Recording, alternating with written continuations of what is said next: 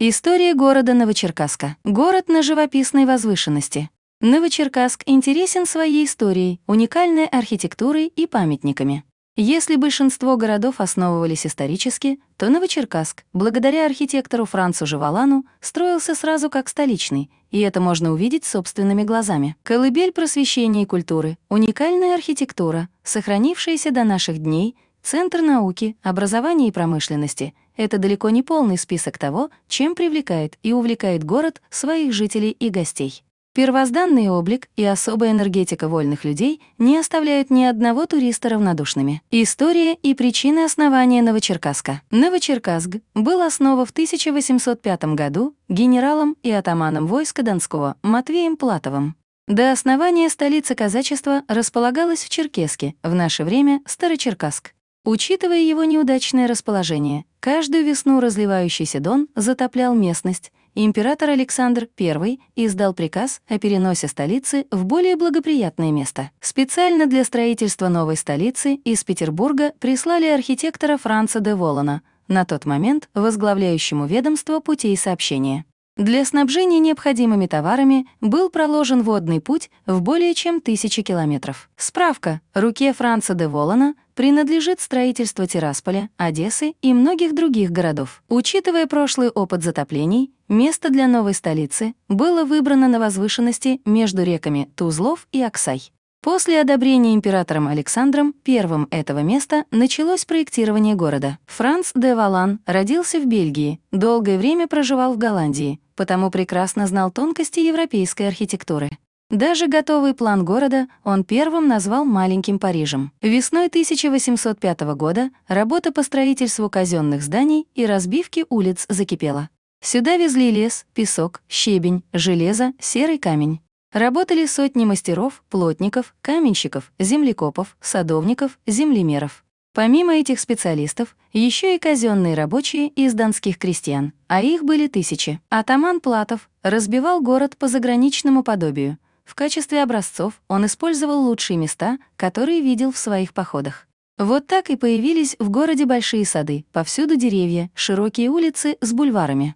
Для площадей оставлялись большие места на пересечении улиц. Места, где планировались дома, обозначались кольями. Новый Черкасск официально был заложен 30 мая 1805 года в честь христианского праздника Вознесения Господня.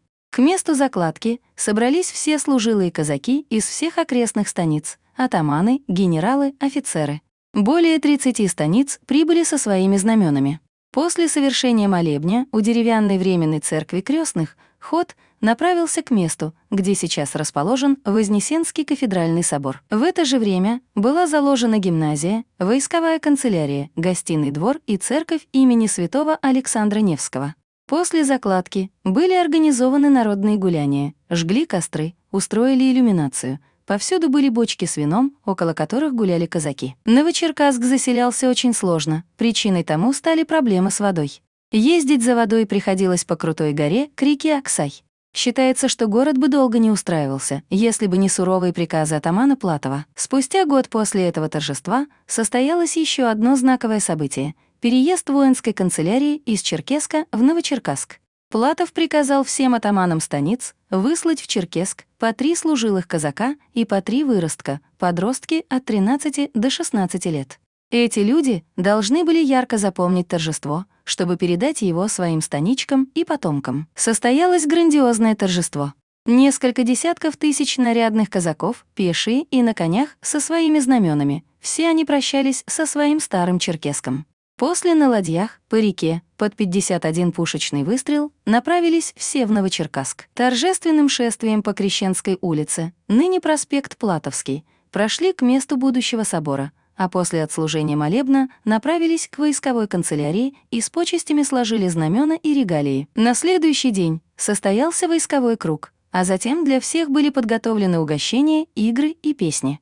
За богато накрытыми столами с вином и другими яствами вспоминали прошлые битвы. 7 мая за городом состоялись первые конные скачки с препятствиями, оврагами, валами и канавами. Первые трое прибывших к финишу получили серебряные кружки или стаканы — а для всех остальных участников — хорошее угощение. В самые первые годы своего существования Новочеркасск имел достаточно мрачный вид. На главном проспекте, ныне Платовском, было всего пара небольших ловчонок, несколько домов, которые были друг от друга на значительном расстоянии.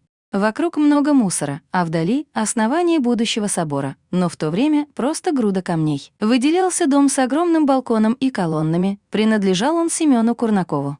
А еще стояло здание войсковой канцелярии в два этажа. А вот дом Платова был небольшим, но уютным и с огромным двором, только для военных. Учитывая то, что город строился прежде всего для оборонительных целей, приобрести землю, дом или любое другое строение могли только военные.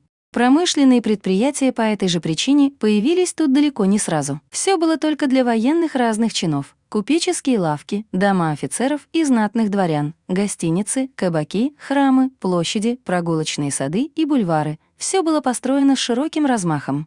Очень много из этого сохранилось до наших времен. Второй период интенсивного развития после самого строительства города начался в конце XIX века. В это время правительство сняло запрет на покупку недвижимости гражданскими лицами.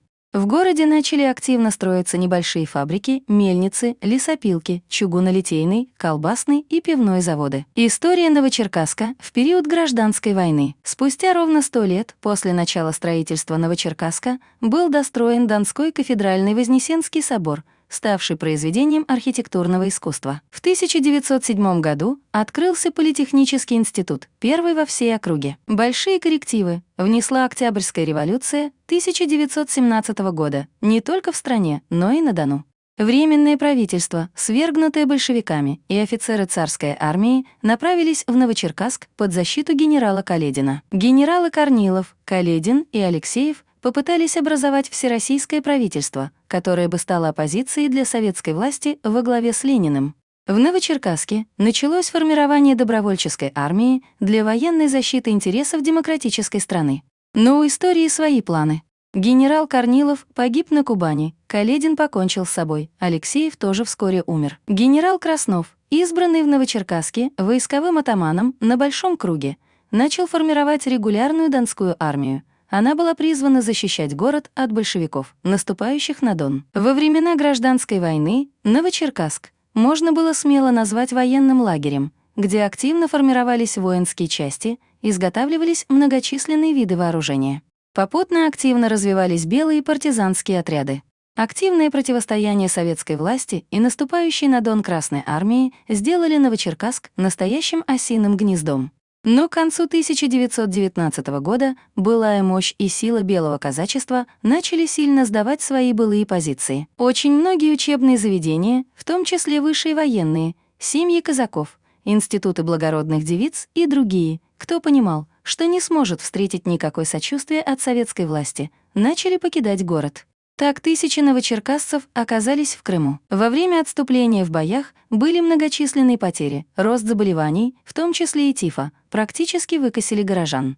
Кто-то смог попасть на корабли союзников и так очутились в Турции, а потом и вовсе рассеялись по всему миру. В 1920 году, 7 января, в день Рождества Христова, в город вошла Красная Армия. Этот год можно было считать окончанием этапа казачьей истории в Новочеркасске. Некогда столица Донского казачества по указанию новой власти стала просто центром Черкесского округа. Еще спустя четыре года, в 1924 году, Новочеркасск и вовсе стал центром сельского района с населением 60 тысяч человек. В него входило 58 населенных пунктов и 13 станичных сельских советов. В истории Новочеркасска советский этап начался очень сложно и сурово. Транспорт, промышленность — все в полном упадке. Не хватало продовольствия. Следствием гражданской войны стали толпы голодных и беспризорных детей. Дома и хозпостройки, брошенные уехавшими хозяевами, активно разрушались. Новая власть не верила в то, что даже несмотря на такой упадок, город Новочеркасск будет подчиняться добровольно советам, потому в город было стянуто огромное количество военных. Появились советские профсоюзы, райком комсомола, райисполком. Сильный дух вольного казачества все равно оставался во многих новочеркасцах. Даже без достаточного количества продуктов, без работающей промышленности, без света и воды, сопутствующих других многочисленных трудностях, город восстанавливал свою жизнедеятельность. Постепенно открывались ясли, детские дома и школы. За ними средние специальные учебные заведения и даже вузы — ветеринарный, политехнический, мелиорации. Восстанавливались промышленные предприятия. Заработала электростанция и водопровод. Экономическая деятельность была оживлена новой экономической политикой — НЭП, сменившей политику военного коммунизма. Открылись мастерские и артели, оживились рынки и базары, магазины и уличные лавки. Вскоре зашумела и ночная ресторанная жизнь, а за ней и черный рынок. Советская власть начала чувствовать угрозу реставрации капитализма из-за частной инициативы, потому энергию и энтузиазм рабочих начали направлять в социалистическое соревнование в промышленности, а также активной коллективизации в сельской местности. Индустриальная политика способствовала появлению крупного паровозостроительного завода в начале 30-х годов прошлого века. Целью власти стало растворить казачий контрреволюционный Новочеркасск работающим классом. В станицах близ Новочеркасска началась волна коллективизации единоличных хозяйств. В колхозы начали записывать казаков и донских крестьян, кто еще хорошо помнил дореволюционные времена свободного рыночного хозяйства. Идеей советской власти была в помощи беднякам с помощью колхозов выбраться из нищеты. Запись в колхозы происходила добровольно-принудительно, однако вместо ожидаемой помощи населению был достигнут обратный эффект. Те, кто не мог принести своего в коллективное хозяйство, оставались батраками. Ничего полезного и нового в хозяйство они не приносили. Это привело к гибели зерна из-за неправильного возделывания и хранения, практически массовой гибели скота — бесхозному содержанию техники и инвентаря. Те, кто мог качественно работать, обрабатывать большие наделы земли и содержать хозяйство, быстро попали в разряд кулаков и эксплуататорщиков труда бедняков. Таких причисляли к врагам власти с последующей ликвидацией. Тысячи донских семей были раскулачены, у них конфисковали инвентарь, скот и дома, после выселения их направляли в отдаленные места. Те, кто оставался в Новочеркасске, порой находили свое пристанище в тюрьмах, здание бывшей Троицкой церкви и у кирпичных заводов. Это было время значительных противоречий. Строительство локомотивстроя, Сильмаша, появление сотен и тысяч колхозов, новых учебных заведений, развитие культуры, но вместе с этим и борьба политики с религией, репрессии против населения, которое только могло принять попытки сомнений в правильности политики партии и всего советского государства. Политико-идеологические процессы, словно каток, прокатились по судьбам сотен и даже тысяч новочеркассцев. Особенно трагичными оказались 30-е годы прошлого века. Активные общественники и особо бдительные органы тщательно изучали и обходили все учебные учреждения и организации города. В каждом из этих мест ими были обнаружены враги народа, диверсанты. Абсолютно каждое неосторожное высказывание своих мыслей, которые шли вразрез с официальными, расценивались как антисоветскими и вредными. Суды в это время работали постоянно, кого-то судили и практически всегда осуждали. Активными были товарищеские и уличные суды. В газетах постоянно появлялись приговоры и разоблачения врагов советского народа. Церкви и монастыри постоянно закрывались друг за другом. В городе не осталось ни одной православной часовни, в том числе и те, которые были установлены по периметру Александровского сада. 1934 год стал годом, когда во время очередной кампании по сбору цветного металла с куполов собора была снята медь. Собор лишился своей крыши и пола для того, чтобы более пяти тысяч мраморных плиток отправили для оформления здания драмтеатра им М. Горького. Парадокс в том, что туда же были отправлены мраморные намогильные плиты со старого городского кладбища. Опять же, наблюдалась политика жестких противоречий. Строились культурные центры, театры, но на костях прошлых предшественников. Строилось новое, и крайне безжалостно разрушалось прошлое. Абсолютно никто не был уверен в следующем дне. Представители власти могли забрать человека с работы или даже из дома ночью и обвинить в измене. Среди таких врагов народа могли оказаться как обычные рабочие, так и руководители горкомов, работники прокуратуры, руководители предприятий и уж тем более учебных заведений. Некоторых расстреляли без суда и следствия, и это даже несмотря на их недоказанность вины и абсолютную невиновность. Кто-то отсидел в тюрьмах 7-10 лет, даже просто за то, что являлись родственниками якобы изменников Родины. Наконец, наступило время, когда идеологические и политические репрессии немного ослабились. Внимание власти перешло на внешнюю политику, на пороге Вторая мировая война. В Новочеркасске начались активно развиваться программы военно-патриотического воспитания и максимального сплочения советского народа для возможной защиты от внешних агрессоров. Массово открываются кружки по радиолюбительству, конному, парашютному и планерному спорту. Практически каждый новочеркасец сдавал нормы ГТО, а потом началась Великая Отечественная война. История Новочеркасска в период Великой Отечественной войны. Строительство предприятий вне зависимости от их размера резко прекратилось. Гитлеровцы наступали очень стремительно, потому главной задачей являлась срочная эвакуация предприятий, учебных заведений. Пока кто-то спешно покидали город в рамках эвакуации, другие готовили город к отражению нападения. Активно создавались полки ополчения, в пригородах рылись окопы и рвы, сооружались заграждения. Наступление неприятеля осложнило освобождение Ростова. Однако, учитывая расположение в городе многочисленных воинских частей, Новочеркасск практически постоянно попадал под бомбардировки. 25 июля 1942 года фашисты вошли в город. Встречали их по-разному. Кто-то просто наблюдал, как входят люди, въезжают мотоциклы и военные машины, танки. От некоторых даже наблюдался интерес и надежда. Чаще всего это были те, кто уже попадал под пресс действующей власти. Интересно то, как заходили немцы. Они входили практически в каждый дом, просто осматривались. На выходе на воротах оставляли определенный знак. Этот знак означал для остальных оккупантов, сколько человек могут расположиться в этом доме, а также иную информацию. Годы оккупации. Время сложное во всех планах. С фронтов был постоянных недостаток информации, неизвестность пугала. Более того, даже получить такую информацию было очень опасно для жизни. Например, за несданный радиоприемник грозил расстрел. Холод и голод приводили к тому, что роща «Красная весна» была буквально вырублена. Среди немцев были и казаки под командованием С. В. Павлова, ранее работавшим на локомотивстрое. Он создал отряд из 300 человек и совместно с гитлеровцами боролся против Красной армии. Другие казаки создавали подпольные группы для борьбы с оккупантами. Очень активно в борьбу включалась молодежь. Скорое освобождение города предвещало поражение гитлеровской армии под Сталинградом. 13 февраля 1943 года Новочеркасск был освобожден от оккупантов. Залечивать раны было непросто.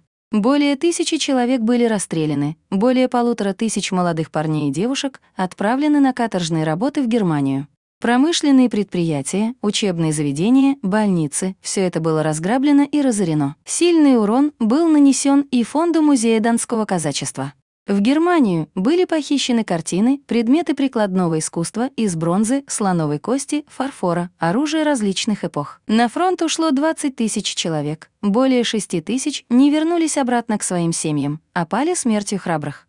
62 новочеркасца стали героями Советского Союза, более тысячи человек получили медали и ордена СССР. Героизм и мужество, которые наблюдались на фронте, дополнялись ничуть не меньшим сопротивлением в тылу. Новочеркасск жил в годы войны без продовольствия, света и воды. Война наложила на город свой след еще и оставив 15 тысяч больных именно по причине недоедания и голода. И хотя мужских рук очень не хватало, город восстанавливался. Открывались школы, училища, появились вода и свет. Наконец, началось производство на заводах. История и причины новочеркасской трагедии 1962 года. Советская пропаганда очень рьяно и долго осуждала так называемое «кровавое воскресенье», когда в январе 1905 года царские войска расстреляли мирную демонстрацию. Прошло не так много времени, и ситуация практически идентичная произошла в Новочеркасске. Власти, в свою очередь, очень долго замалчивали об этом. Всем СМИ было запрещено хоть как-то упоминать о том, что произошло. Прошло немало времени, чтобы все стало известно в подробностях. Причины забастовки. В послевоенное время весь Советский Союз был в очень сложной экономической ситуации. Дефицит продуктов питания, в том числе и первой необходимости, был очень острым. Не хватало молока, мяса, круп, хлеба, растительного масла.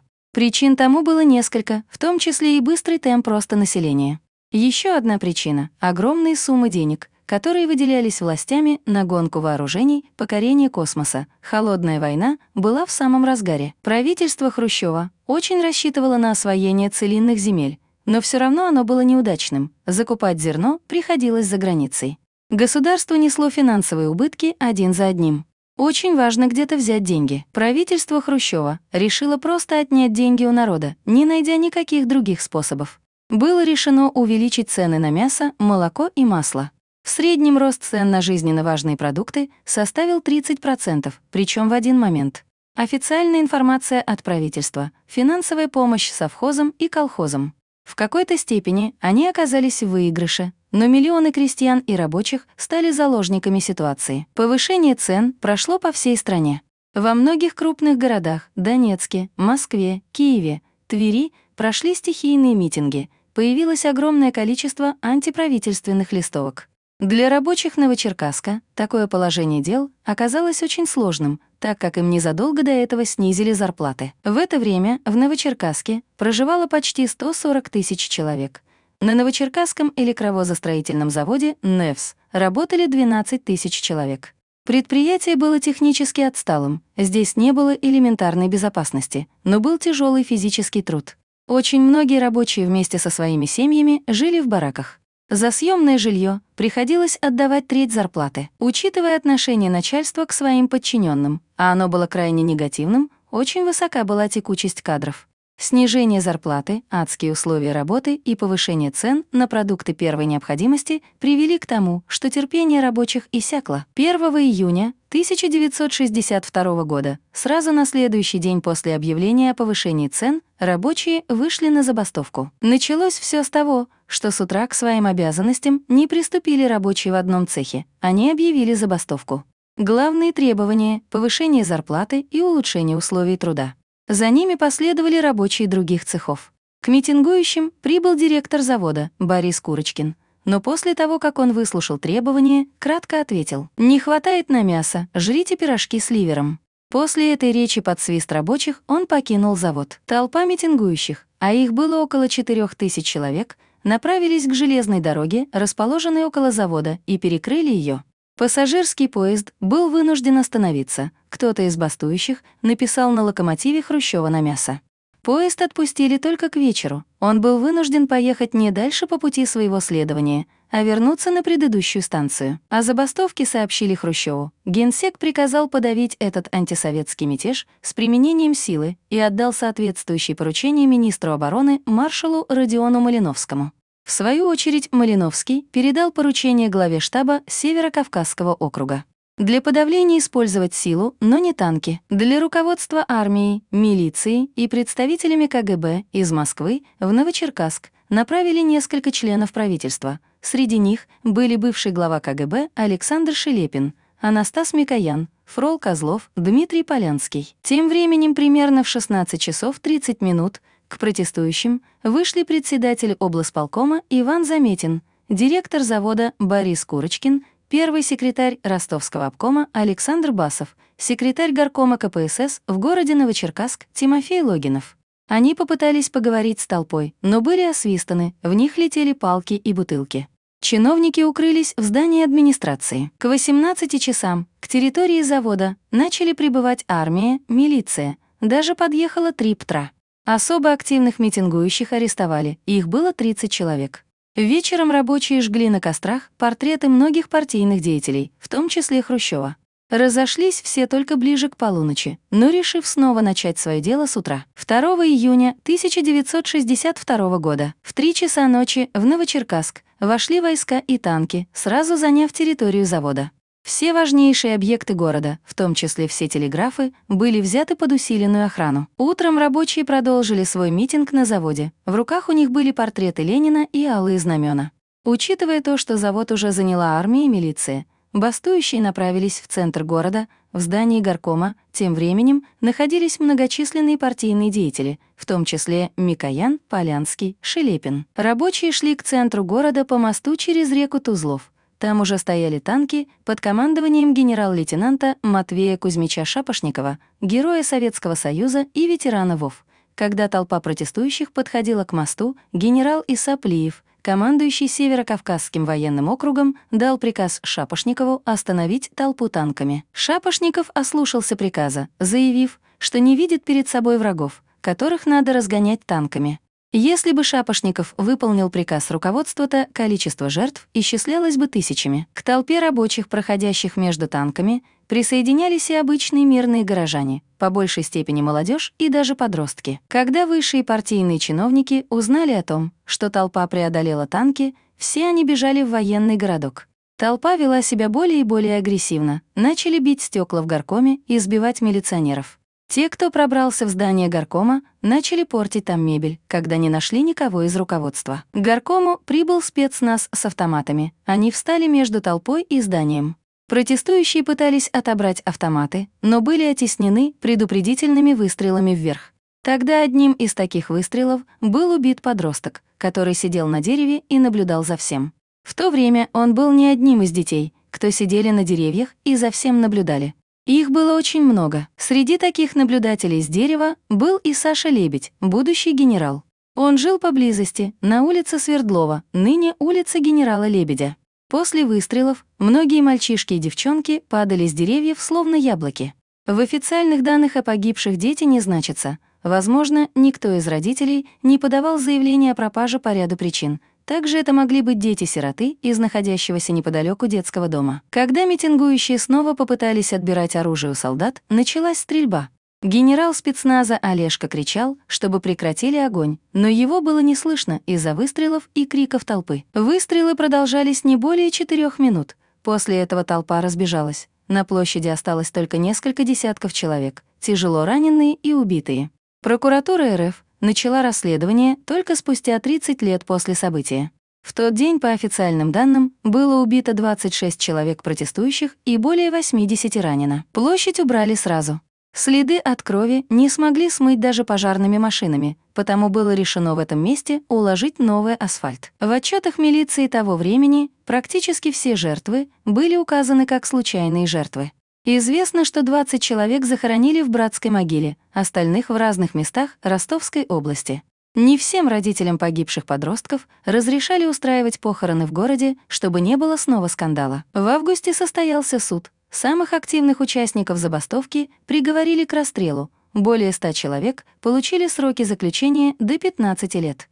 Кого-то из них выпустили досрочно после отставки Хрущева. В 1992 году новое судебное расследование постановило, что виноваты были те, кто отдавал приказы о расстреле, то есть Хрущев, Козлов, Микоян и другие высшие партийцы. Но уголовное дело прекратили, так как все они были на тот момент мертвы. итог таков что социалистическое государство начало стрелять по своим гражданам, которые только выступили из-за повышения цен. Новочеркасск сегодня. После трагедии город продолжил свое развитие, разделившись на два района — Первомайский и Промышленный. Особенно активно развивался промышленный. Развивались производства, заводы-гиганты, которые поставляли свою продукцию в 42 страны мира. В 1992 году ликвидируется горком партии и его структуры — Теперь управление городом передается администрации и городской думе. Как и по всей стране, проводились многочисленные реформы. Немногие из них приводили к росту и процветанию, а даже наоборот, к упадку, безработице, задержками заработной платы, особенно в бюджетном секторе. Снижение рождаемости и увеличение смертности, увеличение преступлений и правонарушений. Пикеты, забастовки, митинги. Но все это еще и привело к зарождению ростков новой рыночной структуры. Заметно улучшилось водоснабжение благодаря строительству нового водовода. Появились благоустроенные рынки и магазины, заасфальтированы улицы на окраинах города.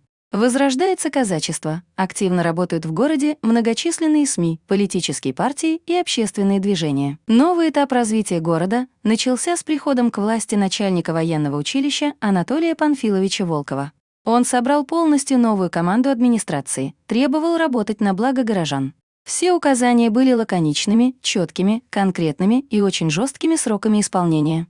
Одно из таких указаний — в течение трех месяцев закончить строительство и ремонт неоношнего здания администрации, а символические ключи от атаманского дворца, которые ранее занимала администрация, были переданы руководителю Музея истории Донского казачества, остро нуждающемуся в помещениях для выставок. При Волкове многие городские службы, управления и отделы переехали в здание администрации со всего города. Это было сделано для того, чтобы освободить здание и уменьшить коммунальные платежи, а еще чтобы все находилось под рукой. В город пришел настоящий хозяин. Если раньше торговля велась практически по всему городу, причем земли, при Волкове были построены рынки, чтобы граждане могли делать покупки в комфортных условиях. Далеко не все недруги нового мэра спокойно относились к нововведениям, но позиция Волкова была всегда твердой. Улицы города были очищены от стихийных лавок и благоустроены. Граждане смогли спокойно ходить по улицам на работу и учебу, а не пробираться сквозь замусоренные места торговли. Работа шла абсолютно по всем фронтам. Благоустраивалось пространство, строилось жилье для врачей и учителей, вводилось в эксплуатацию. Активно развивалась внешняя торговля, реконструировались многие здания и помещения, развивались учреждения культуры и спорта. Перспективы развития города. В 2025 году Новочеркасск отметит свой 220-й юбилей. К этому времени планируется провести масштабную работу, в том числе по улучшению качества дорожного покрытия. Очень много внимания уделяется работам по благоустройству. Должны быть приведены в порядок фасады зданий всех центральных улиц. Возможно, город сможет получить статус исторического поселения. Порой местами может показаться, что город в упадке, кое-где есть и напоминание о советском прошлом. Но при детальном рассмотрении он продолжает свою жизнь и развитие. Открываются новые спортивные секции, строятся парки, детские сады. Новочеркасск в наше время продолжает привлекать к себе немало туристов не только из России, но и из других стран. Практически пятая часть населения Новочеркасска это студенты многочисленных учебных заведений, в том числе бывшего политехнического института, ныне Юркту. Некоторые приезжие настолько влюбляются в город, что остаются здесь на постоянное место жительства. Местные жители гордятся своими многочисленными культурными и историческими достопримечательностями. За один день пересмотреть все просто невозможно. Сохранилось немало старинных двух- и трехэтажных особняков, отделанных лепниной. Как правило, все они находятся в центре города — Потому при рассмотрении главных достопримечательностей можно пройтись и по старым улочкам, чтобы сделать несколько фото со старинными особняками.